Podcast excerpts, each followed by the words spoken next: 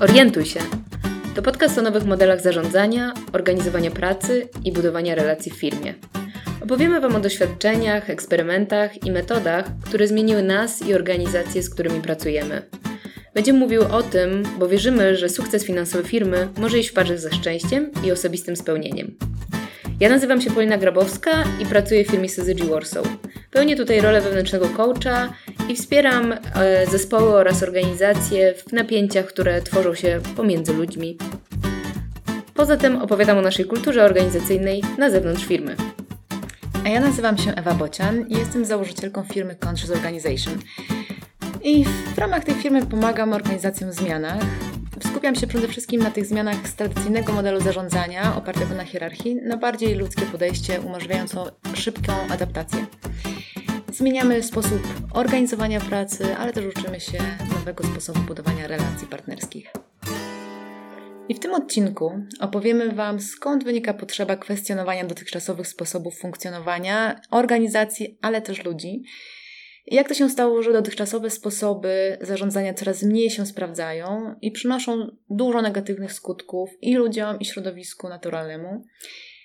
I przedstawimy też główne zasady, które ulegają zmianie. Co sprawdzało się dotychczas, a co wyłania się nowego. I chcemy oczywiście, żeby nasz podcast dotarł do jak największej liczby słuchaczy, więc jeśli zaciekawiło Cię to, o czym rozmawiamy, udostępnij go dalej, zasubskrybuj. No i co? I przyjemnego słuchania. To co, zacznijmy może czekinem i mam taki pomysł na nasze y, pierwsze pytanie.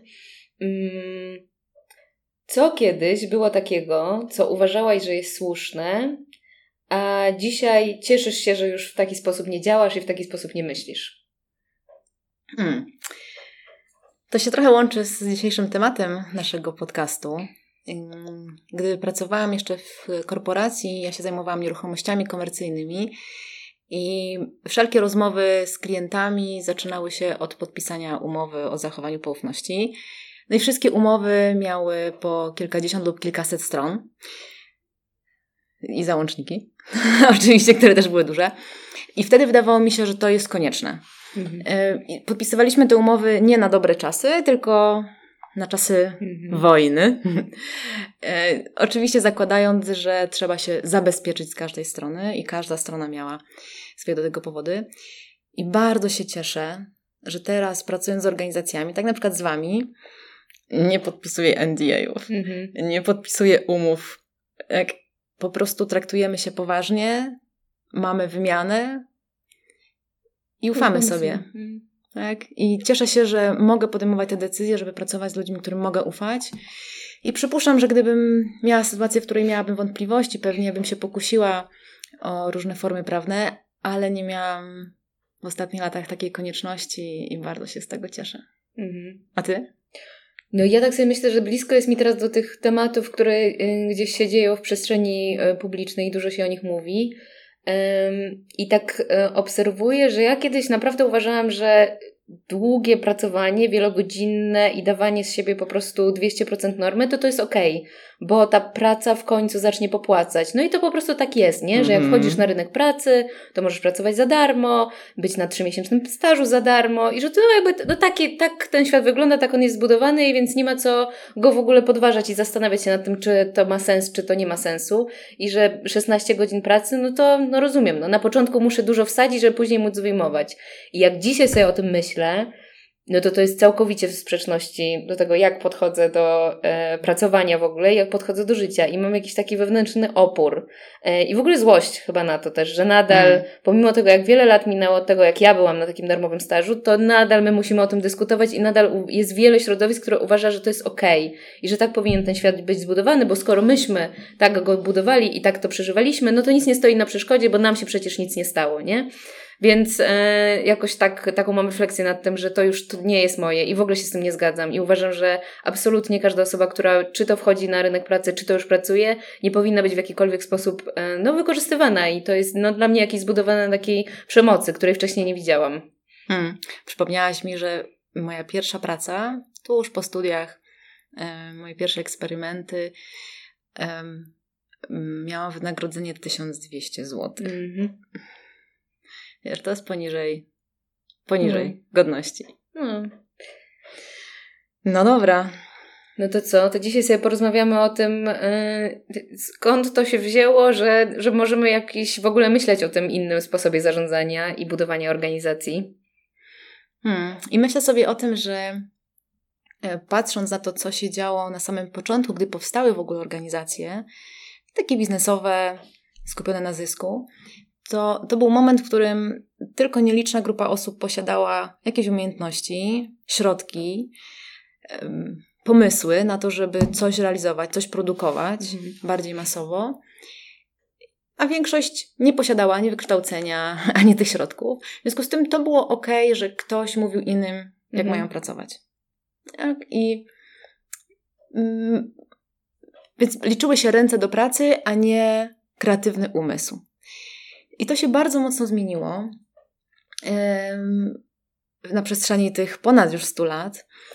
I to, na czym my wówczas, ale też teraz w dużej części bazujemy, to jest standaryzacja, to jest oczywiście hierarchia, to jest automatyzacja, to jest zarządzanie przez jakieś cele. Yy, I na tym zbudowaliśmy chociażby to, że mamy teraz mikrofon, że Mhm. mamy laptopy, możemy tego słuchać, możemy robić podcasty, możemy jeździć samochodami.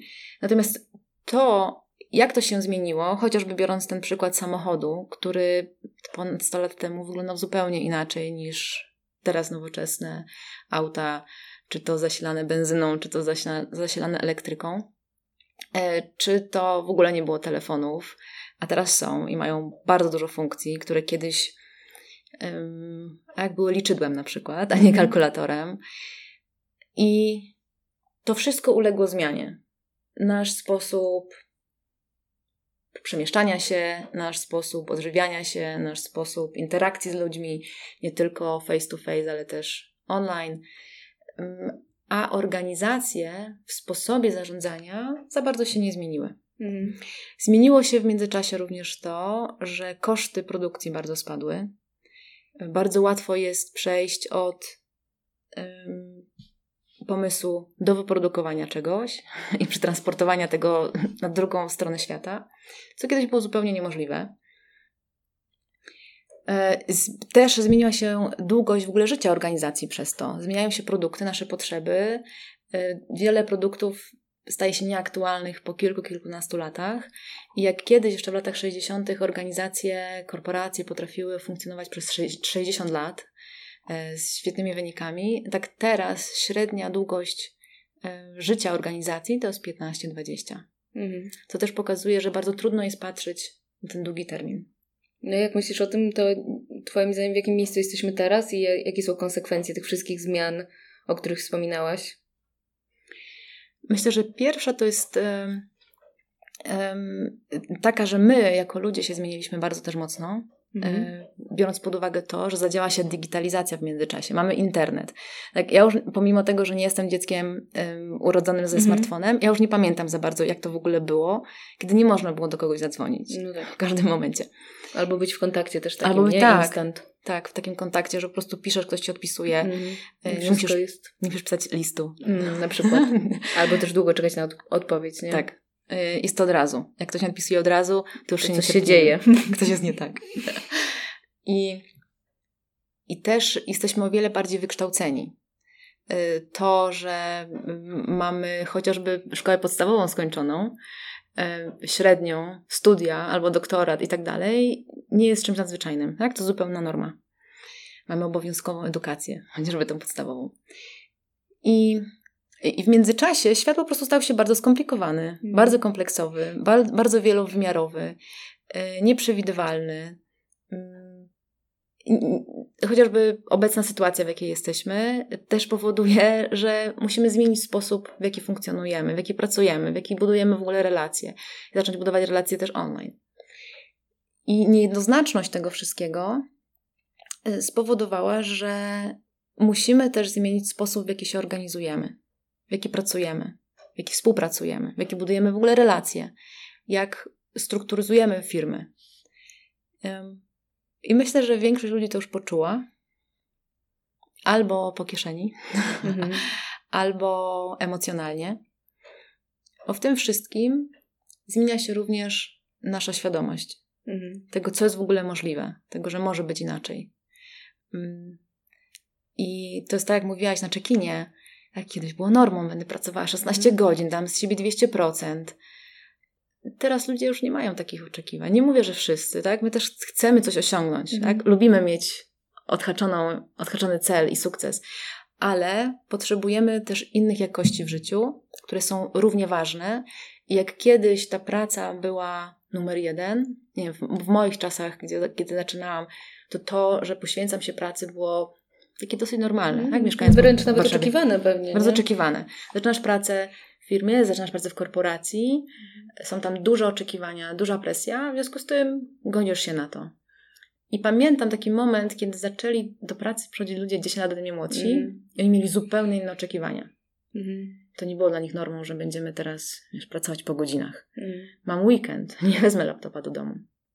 Tak, no albo te stały też takie teksty, co były, że przychodzą młodsze osoby do pracy i chcą wyjść na siłownię w trakcie pracy albo tam, nie wiem, o 17 i, i pamiętam te takie ogólno e, społeczne rozmowy, że ale jak to? Dlaczego to się udało? No też mam takie poczucie, że żyjemy w takich czasach, że łatwiej nam też jest kwestionować różne rzeczy i podważać te jakieś mity albo też schematy czy modele funkcjonowania w świecie, które znaliśmy, znaliśmy do tej pory że jakieś jest to po prostu bardziej dostępne też, nie? Myślę, że mm. pewnie duży wpływ ma na to internet i łatwiejszy dostęp do um, widzenia i słyszenia innych perspektyw.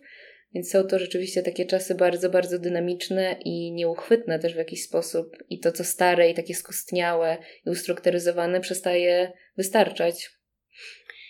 No i myślę, że ból tego wszystkiego, taki osobisty, który odczuwamy na co dzień, jest już tak duży i poziom stresu, Y, ilość osób, które ma depresję, mm. ilość specjalistów, jak psychoterapeutów, czy też różnych innych y, dziedzinach, która jest potrzebna, żeby nam pomóc po prostu przejść przez życie, nie w cierpieniu, ale chociażby w zadowoleniu, stała się tak powszechna i ogromna, że no, nie jesteśmy w stanie już zaakceptować tych starych modeli zarządzania, starych modeli mm, gwarantowania sobie tych podstawowych potrzeb.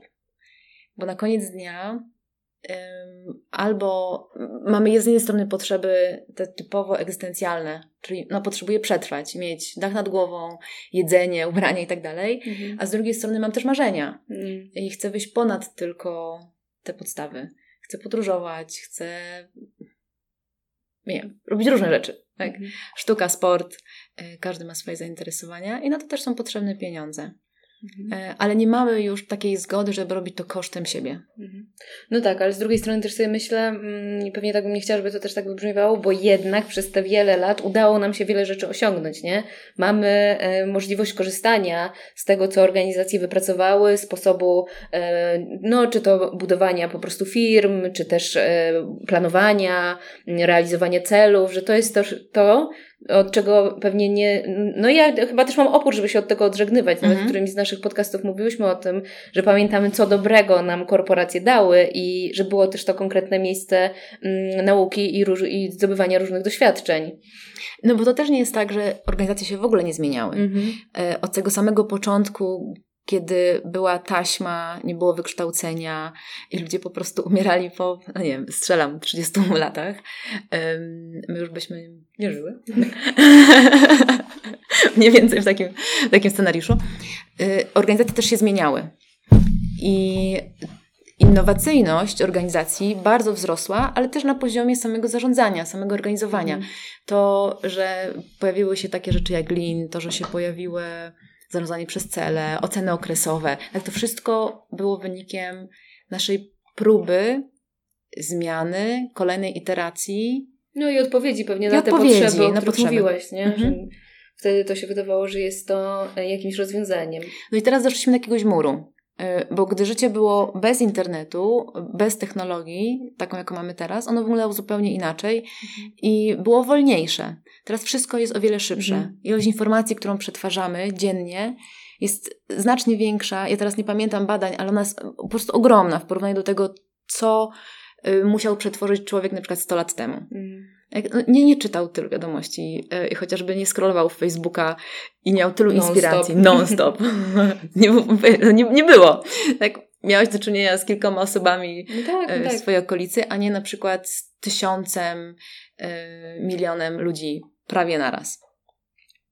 I tak sobie też myślę o tym, że mm, gdy, gdy robimy te zmiany w organizacjach, czasami jest tak, że wpadamy w jakiś nurt, który nam się z jakiegoś powodu podoba, ale on niestety ma ślepą uliczkę. Mhm. I ten, taki, to podążanie za tym sukcesem materialnym okazało się być taką trochę ślepą uliczką i być powodem do niezadowoleń wielu ludzi. Mhm. Tak globalnie na świecie poczucia, że jest wielu bogatych i wielu biednych, tak? że te dysproporcje, te polaryzacje są coraz in, bardziej intensywne. No myślę, że też to, co ty powiedziałeś, że też te frustracje, które są jakoś nazywane, ale też które nie są nazywane i to, co się dzieje aktualnie mówi się bardzo dużo o zdrowiu psychicznym, e, o tym, w jaki sposób my funkcjonujemy, jak się ze sobą czujemy, czy dbamy o ten dobrostan, czy nie. No wierzę, że gdzieś to też wszystko jest oparte o te dynamiki, nie? Niektórzy potrafią o tym mówić, ale niektórzy nie potrafią i rozumiem, że gdzieś tam to w, naszych, tutaj, w naszym wnętrzu jakoś się odkłada składa. Mm. I my też potrzebujemy się czuć bezpiecznie. Mhm. I y, organizacje te tradycyjne, one dawały też to poczucie bezpieczeństwa. Y, miałam zagwarantowane, no, przynajmniej teoretycznie, y, zatrudnienie przez dłuższy czas. tak, wie, wiele, wiele rzeczy, które były tam fajne i które dawały nam to poczucie bezpieczeństwa. Teraz, gdy świat się tak szybko zmienia, organizacja nie jest nam już w stanie tego zapewnić. Mhm. Więc musimy nauczyć się funkcjonować inaczej w tej niepewności, w tej niejednoznaczności mm, i próba zatrzymania czasu i próba stworzenia organizacji raz na zawsze, która będzie idealna, jest niemożliwa. No tak, to jakaś mrzonka. Tak, to jakaś mrzonka. I jest um, takie badanie pana, które się nazywa Elliot Jack, który opisał trzy rodzaje struktur organizacyjnych. Jedna to jest ta, którą znamy z naszych tych czartów organizacyjnych, tak? Tu jest drzewek, drzewek. organizacyjnych. Tak, e, mówiąc po polsku bardziej. e, czyli wiemy, kto jest przełożonym kogo, wiemy, kto przed kim odpowiada, tak, jaki jest ten tryb raportowania i decyzyjności. I to jest taka, taka stop klatka, nie? To jest jakieś zdjęcie w danym momencie, które robimy organizacji, ale ponieważ nasz świat się bardzo szybko zmienia, a ta struktura się nie zmienia praktycznie. Ona się zmienia co parę lat, może ktoś odejdzie. A jeżeli chodzi o funkcję, to się prawie, prawie w ogóle nie mhm. zmienia. To powoduje to tyle, że im bardziej ta struktura, którą mamy zapisaną na tym drzewku, odbiega od tego, co jest idealne i co nam po pozwala tak naprawdę tą robotę robić, mhm. to powstaje ta trzecia, nieformalna. Mhm. I to są te wszystkie relacje osobiste, które.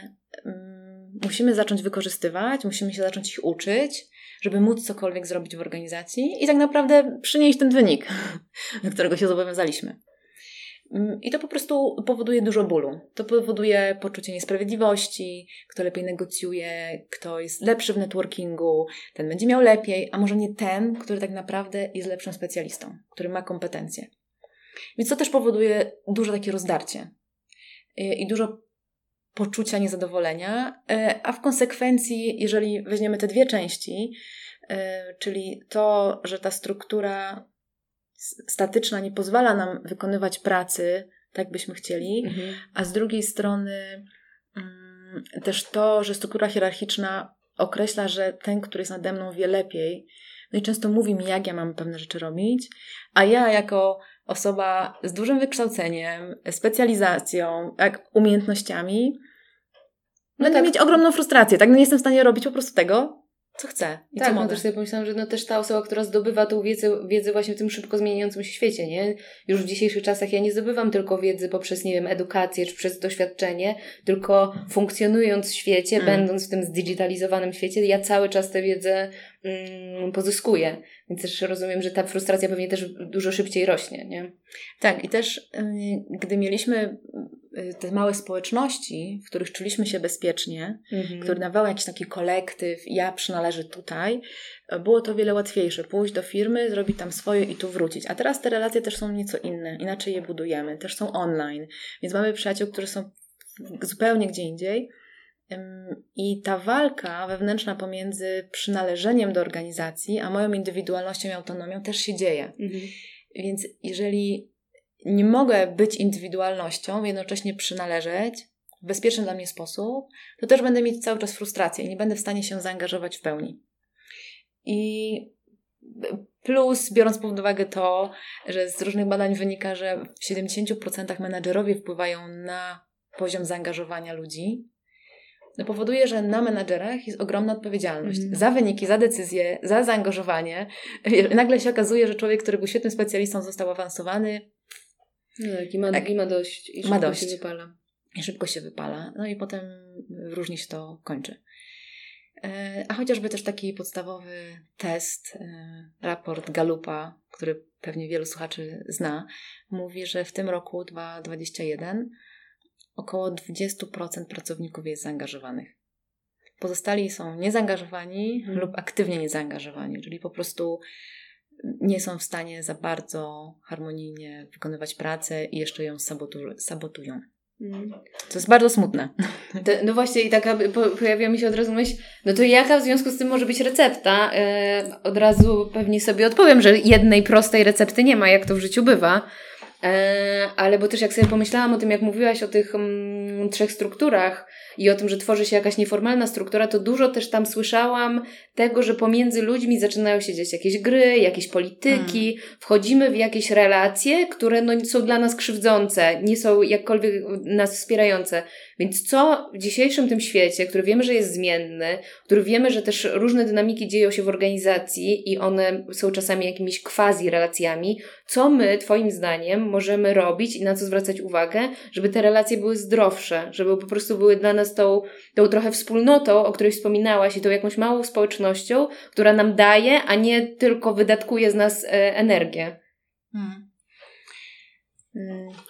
Dla mnie e, to, co powiedziałaś o tych relacjach, e, to jest taki punkt, który dla mnie osobiście on był bardzo drastyczny, kiedy ja jeszcze pracowałam w strukturach hierarchicznych, ponieważ on odnosi się od tego, do tego, że e, jeżeli jesteś mi potrzebna, to ja mhm. będę się zachowywała tak, jakbym cię lubiła, nawet jeżeli ciebie nie znoszę. Mhm. Więc będę wykorzystywała naszą relację i budowała ją tak, żeby mieć z tego korzyści. Mm, co Inaczej nazywa się po prostu zwykłą manipulacją. Mhm. E, jest po prostu zwyczajnie nieszczere i nie buduje zaufania.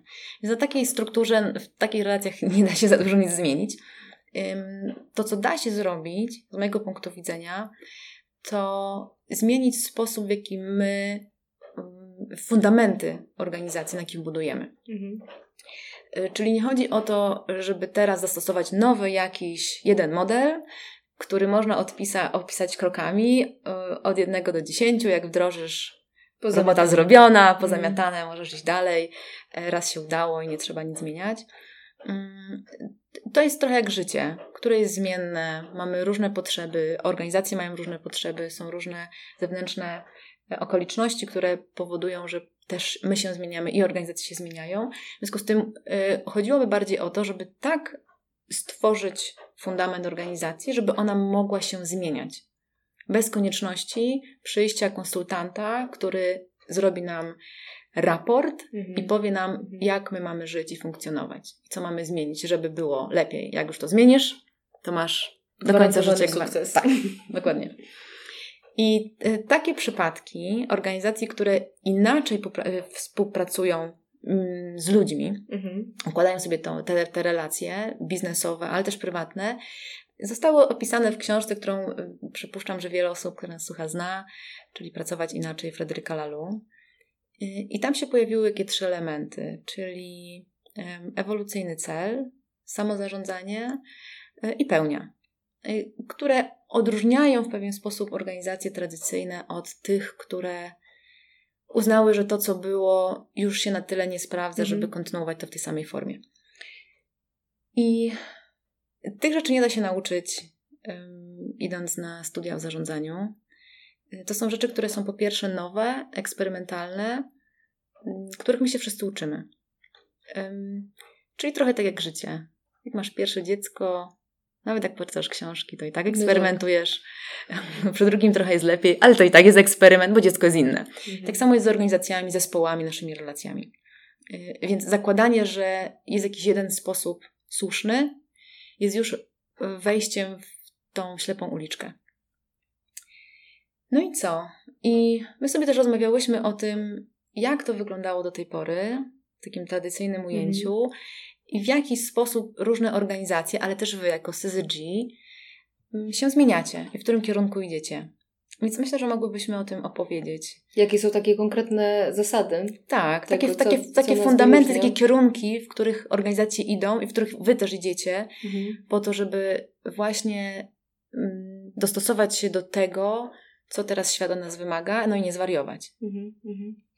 No to myślę, że co? Że pewnie to, co charakteryzowało te tradycyjne organizacje, to przede wszystkim jest koncentracja na wyniku mm, i to, że tradycyjne organizacje to jest jakby taki nadrzędny cel też funkcjonowania organizacji. Ważne jest, żebyśmy zarabiali, żebyśmy mieli wyniki, żebyśmy one były mierzalne. Tworzymy sobie specjalne frameworki, KPI, określamy raporty, tworzymy Excele, dużo informacji, żeby wiedzieć, czy to nam się opłaca i czy my zarabiamy. I, i to jest, tu jest jakby nasza mm, ta główna uwaga. Na tym się najbardziej koncentrujemy. Mm. Ja oczywiście nie chcę powiedzieć, że to nie jest ważne, tylko chodzi o to jakby jak dużą uwagę przekładamy do tego, czy te pieniądze są czy ich nie ma. Mm. I to jest też bardzo mocno o tym, że, jest, że patrzymy na ten krótki termin. Chcemy mieć mhm. zysk tu i teraz, już. A organizacje, które pracują inaczej, patrzą długoterminowo. Czyli określają sobie szersze wartości, cele, długookresowe, takie gwiazdy polarne, które nam pokazują, gwiazdy północy, które nam pokazują, w którą stronę idziemy, z myślą taką, że chcemy tam być i tak układamy biznes i takie decyzje podejmujemy, żeby tam dotrzeć, patrząc na to, jak to wpływa na mnie, na ciebie, na rodziny, na społeczeństwo bliższe, dalsze, na środowisko naturalne. Mm. No tak, jakiś szerszy kontekst też tak. tego, tak? Tak, czyli nie patrzymy tylko tu i teraz na szybki zysk, ale patrzymy, jak my wpływamy na całość mm. w długim terminie. trochę, co my zostawimy po sobie? Mm. Zgliszcza czy piękny las? Mm.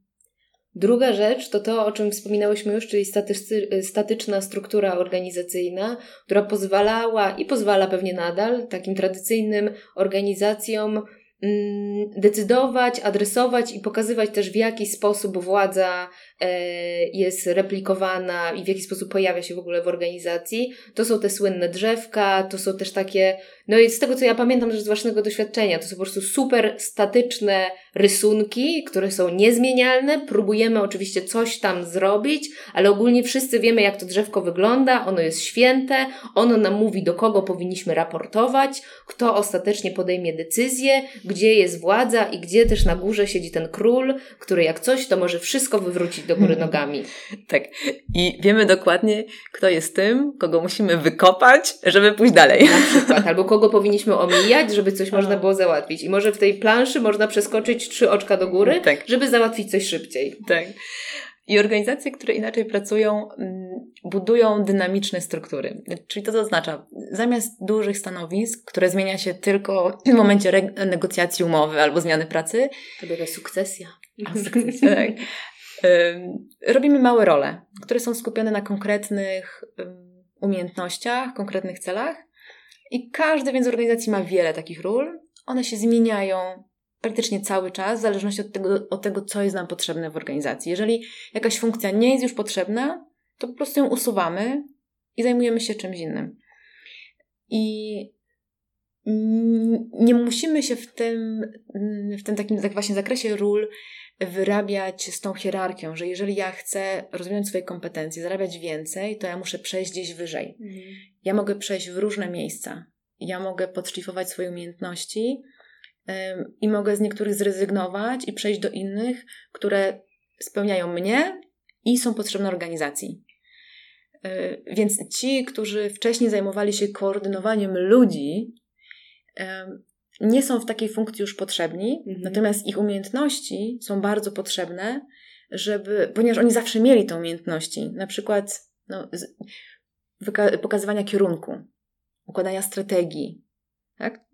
Dużo funkcji menedżerskich, które były, są dalej potrzebne, mhm. chyba wszystkie. Mhm. Niekoniecznie one muszą być skupione w jednej osobie i niekoniecznie każdy musi się po prostu z nimi wyrabiać, jak może nie potrafi i nie lubi. Mhm. No tak sobie myślę, że też mm, to, o czym mówisz, to jest bardzo dynamiczne i pewnie to, co odróżnia mm, to od takich tradycyjnych struktur, że one są pewne i stałe. I to paradoksalnie może dawać duże poczucie bezpieczeństwa, nie? Że jak ja już jestem w tym oczku, w tym drzewku, no to raczej mogę tam być bardzo, bardzo długo i istnieje małe prawdopodobieństwo, że to się zmieni, bo organizacja nie zauważa tego, że świat się zmienia, bo mhm. po prostu jest coś, co jest stałe, pewne i niech już takie będzie. Nie? Tak sobie pomyślałam o tym, że to, że to zawsze ten kij ma też jakieś dwa końce i trzeba być e, tego świadomym. Tak, no ale też jest inna, inna część, inna strona medalu jest też taka, że jeżeli ja mam poczucie, że w danej pracy już się wypaliłam, mhm.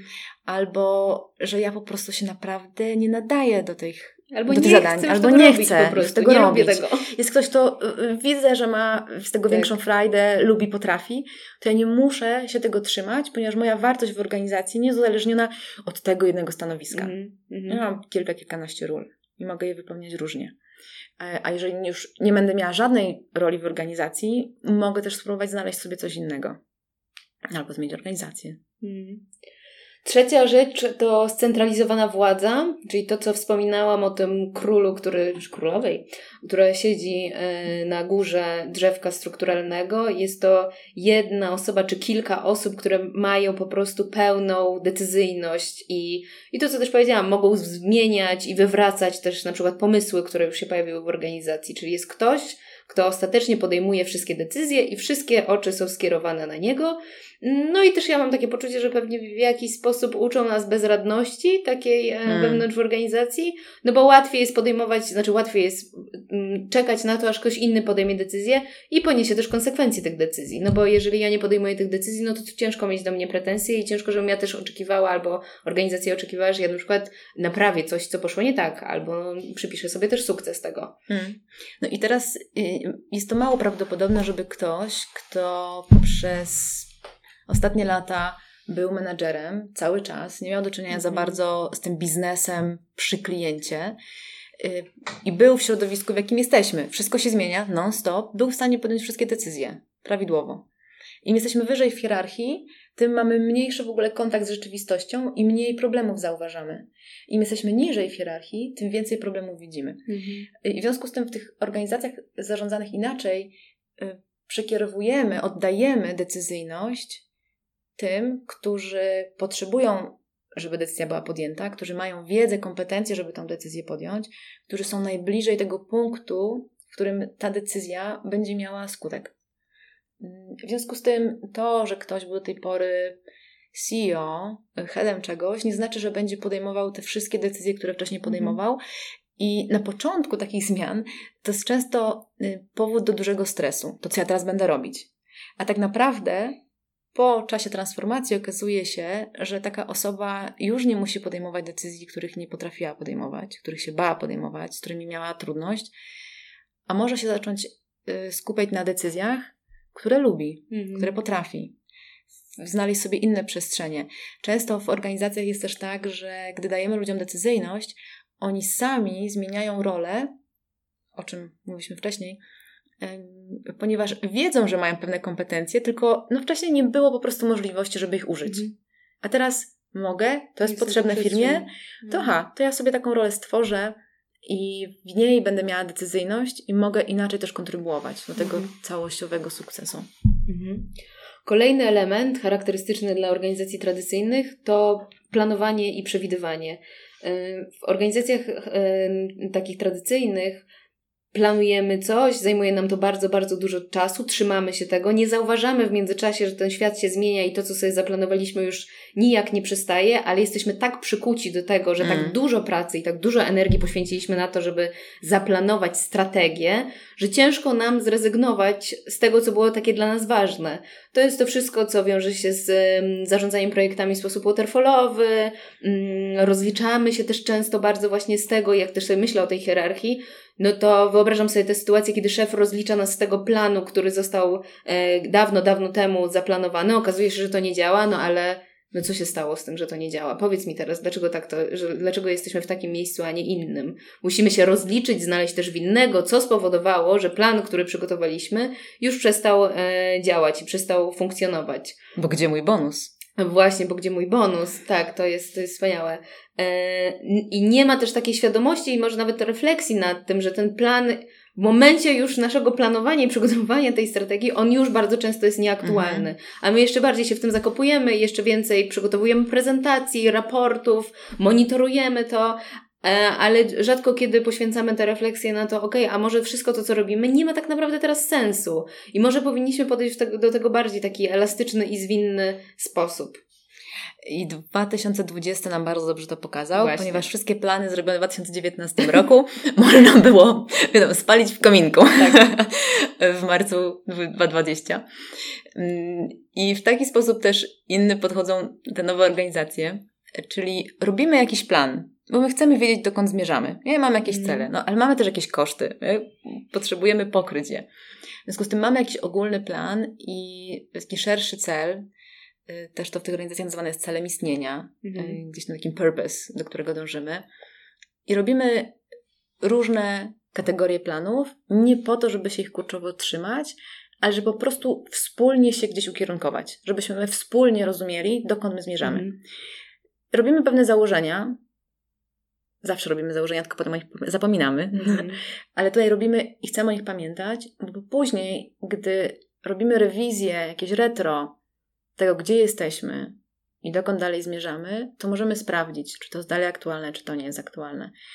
Y, I dlatego też same zmiany w kierunku tych nowych sposobów organizowania się, zarządzania, jak i sam biznes prowadzony jest w takim trybie iteracyjnym. Robimy eksperymenty. Robimy założenia, myślimy sobie na przykład, że klienci będą chcieli naszego produktu, bo to, to, to i to, bo mają takie i takie potrzeby. Wchodzimy na rynek, sprawdzamy i potem modyfikujemy tą naszą strategię. Czyli nie trzymamy się, bo przecież ja wiem, czego klient potrzebuje. Y, staramy się patrzeć na to, co się dzieje i dostosowywać na bieżąco. I po prostu nie przywiązywać się do tego sposobu realizowania planów. No ja myślę, że to też jest oparte na trochę innej dynamice, że ten plan to nie jesteśmy my, nie? I on nie stanowi o naszej wartości, mhm. też jako człowieku, człowieku w ogóle, ale pewnie też człowieku w organizacji, tylko to jest coś, co ma być dla nas narzędziem i nam, nas w jakiś sposób wspierać e, i wydaje mi się, że wtedy łatwiej też odpuścić i łatwiej jest e, zmienić to, co wcześniej zakładaliśmy. E, kolejna rzecz to w organizacjach tradycyjnych bardzo ważna zależność hierarchiczna, czyli to ta władza e, i ta decyzyjność jest u góry i jesteśmy po prostu w jakimś określonym ciągu przyczynowo-skutkowym, który pozwala nam podejmować określone decyzje lub też nie pozwala nam tych decyzji e, podejmować. I jesteśmy po prostu wzajemnie od siebie zależni i powiązani no, w te, taki tradycyjny sposób, czyli góra, dół. Jest to jak, są to jakieś określone schodki. M- gdzieś ta moja decyzyjność też się kończy w pewnym momencie. Wiem, że już dalej nie przeskoczę. Jeśli chciałabym coś zmienić, no to muszę się dogadać z kimś innym i tak dalej, mm, i tak dalej. No i to też się dosyć kiepsko już teraz sprawdza, ponieważ mm, i osoby indywidualne, ale też zespoły, po to, aby mogły realizować cele i się szybko zmieniać, muszą mieć dużo decyzyjności i autonomii. Y, więc nowe sposoby zarządzania i organizowania przewidują to, że tworzymy autonomiczne zespoły i tutaj wjeżdża na białym koniu agile y, i uczymy się, jak podejmować decyzje, nie w oderwaniu do organizacji, bo jesteśmy w tym kontekście, jesteśmy zależni też od siebie nawzajem i od innych zespołów, ale jednak autonomicznie. Mm, więc uczymy się innej komunikacji, tej szczerej komunikacji, otwartej mm. komunikacji, dawania sobie feedbacków permanentnie, nie raz do roku, ale cały czas na bieżąco, po to, żeby móc zmieniać, dostosować te nasze zachowania, nasze sposoby funkcjonowania, żeby nam po prostu się łatwiej, przyjemnie razem pracowało, żebyśmy mm. mieli mhm. lepsze, lepsze rezultaty. Y, inaczej się też synchronizujemy, zacznie częściej. Technologia nam tutaj bardzo pomaga w tym, bo możemy na bieżąco się wymieniać informacjami, y, synchronizować bez konieczności spotkania i być zaktualizowani z tym, gdzie jesteśmy, dokąd zmierzamy i ewentualnie korygować ten kierunek. Mhm. I to wszystko, o czym mówimy, mm, też jak sobie myślę o takich tradycyjnych e, organizacjach, to jest bardzo duże przywiązanie do kontroli.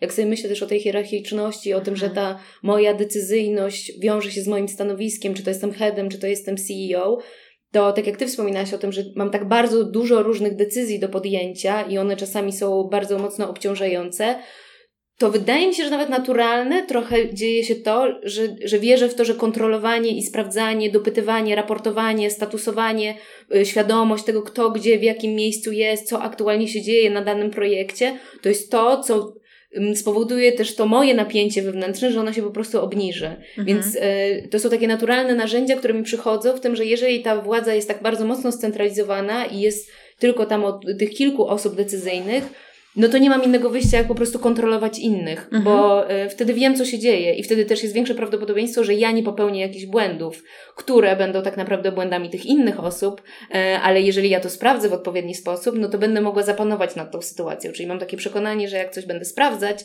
to wtedy jestem no panem, panem, mhm. panią sytuacji tej, która się y, aktualnie dzieje. No, a to ma też taką negatywną stronę, ponieważ jeżeli ja kontroluję kogoś, to zazwyczaj ja tylko udaję, że komuś po pierwsze daję decyzyjność mm-hmm. i odpowiedzialność. Decyzyjność i odpowiedzialność jest na mnie i tak. Mm-hmm. A ten ktoś po prostu robi tą robotę, to jakby na tej hali produkcyjnej robił to ze 100 lat temu. Odtwarza coś. Tak, coś on odtwarza i oczywiście jak ja go ograniczam moją presją, moją odpowiedzialnością, to nie jest w stanie funkcjonować w pełni.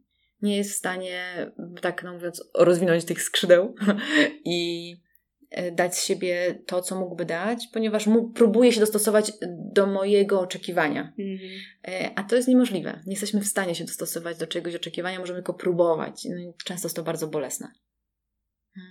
I to mi się bardzo łączy z tym kolejnym aspektem, który jest przywództwem. Mm-hmm. Bo idziemy od tego przywództwa właśnie z, z skoncentrowanego na tej hierarchii, gdzie ja mówię komuś, co ma, jak to robić, do bardziej świadomego przywództwa, które nie szuka winnych, nie próbuje mówić innym, jak kto co ma robić, bardziej szuka w każdej sytuacji jakiejś lekcji. Mhm.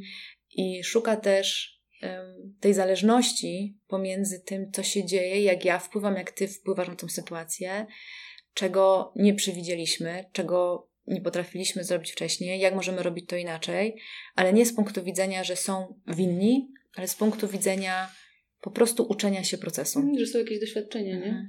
Ale też tak sobie pomyślałam, bo, no bo znowu w tych tradycyjnych organizacjach to to przywództwo bardzo mocno jest zbudowane na ego i też mhm. to, o czym e, Ty wspominałaś, jak e, teraz sobie wymieniałyśmy te zasady, że jak ja już jestem wysoko w tej hierarchii, jak udało mi się już w tej grze prawie że ją wygrać, i jak nagle ja słyszę, że miałabym oddać w jakiś sposób to, co już mm. zdobyłam, te atrybuty i te precjoza, to jest to po prostu bardzo trudne. No z jakiego powodu mam rezygnować z tej swojej wygranej, nie? Z jakiego powodu mam rezygnować z tej władzy, z tej dominacji, pomimo tego, że zdaję sobie sprawę, jak duże koszty też ponoszę, ale no jest to bardzo też chełpiące, że ja, no też się umówmy, w tych hierarchiach to tylko na górze jest kilka osób, to jest to jakaś ta wyjątkowa śmietanka, jest tylko nas y, kilku, kilkoro, tych, którzy rzeczywiście mogą w jakiś sposób decydować, decydować o tym, w jaką stronę idziemy, mówić w, w jakim kierunku, jaka będzie nasza strategia, jaka będzie nasza struktura. O życiu, no tak, no tak, więc jakby jest to, mm, no gdzieś też, jak sobie myślę o takich naturalnych potrzebach, no a może to nie są potrzeby, no ale jakieś te takie